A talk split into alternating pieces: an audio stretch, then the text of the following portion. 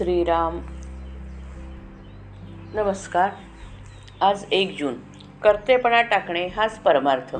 दोरीला जो साप म्हणून समजला तो बद्ध. पण दोरीला दोरी म्हणून ज्याने ओळखले तो मुक्त समजावा. देही मी नव्हे हे ज्याला समजले तो मुक्तच. सत्यज्ञान करून घेणे म्हणजे मुक्तावस्था आहे. बद्धदशा आम आमची आम्ही निर्माण केली. काळजी तळमळ आणि दुःख ही बद्धपणाची लक्षणे होत. तर कोणत्याही परिस्थितीत आनंदात राहणे हे मुक्तपणाचे लक्षण आहे. जागे होणे म्हणजे मुक्तदशेला येणे आहे. माझे माझ्याजवळच आहे पण ते ठाऊक नाहीसे झाले आहे. भगवंताला विसरल्याने मी देही असे म्हणू लागलो. देह तर माझ्या ताब्यात नाही तेव्हा मी देही नाही हे सिद्ध झाले. आपण करते पण आपल्याकडे घेतो आणि त्याबरोबर दुःख सुखदुःखही आपल्याकडे येते. मला सुख नाही आणि दुःखही नाही असे ज्याला वाटेल तो मुक्त समजावा. करते पण घातूक असते.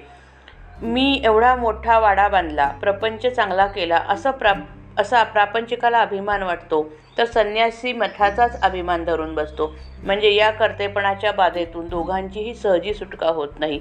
हे कर्तेपण सोडावेसे वाटले तरी ते आपल्याला सुटत नाही. याचा आपल्याला नेहमी अनुभव येतो. भगवंताचे अस्तित्व पटल्यानेच कर्तेपणा कमी होतो. म्हणून भगवंताच्या अखंड स्मरणात राहावे आणि भगवंत ठेवील त्यास समाधान मानावे. भगवंताच्या स्मरणाशिवाय जिथे आपल्याला सुख होते तो विषय समजावा. विषयाच्या संगतीत परमात्म्यापासून वेगळे असणे याचे नाव प्रपंच आणि परमात्म्याच्या संगतीत विषयात राहणे याचेच नाव परमार्थ. फळाची अपेक्षा ठेवून आपण जी कृती करतो ते कर्म होय पण फळाची कश काहीही अपेक्षा न ठेवता आपण जे कर्म करतो ते कर्तव्य ठरते. असे कर्तव्य आणि असे कर्तव्य भगवंताच्या स्मरणात करीत राहणे हाच परमार्थ. हे करीत असताना भगवंताला दृष्टीआड होऊ न देणे याचेच नाव अनुसंधान होय. समजा आपण एखादे चांगले पुस्तक वाचत बसलो आहोत. इतक्यात आपल्याला आपल्या पायाला एक मुंगी चावली. त्याची जाणीव आपल्याला कशी चटकन होते?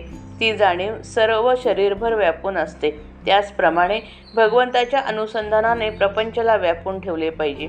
प्रपंचातला कोणताही उद्योग करताना अनुसंधान टिकवावे. अनुसंधानाचा अभ्यास करावा.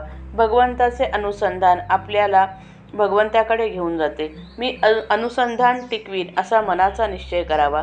आपल्या कर्तव्याला न विसरावे भगवंताचे अनुसंधान राखावे. श्रीराम जय राम जय जय राम.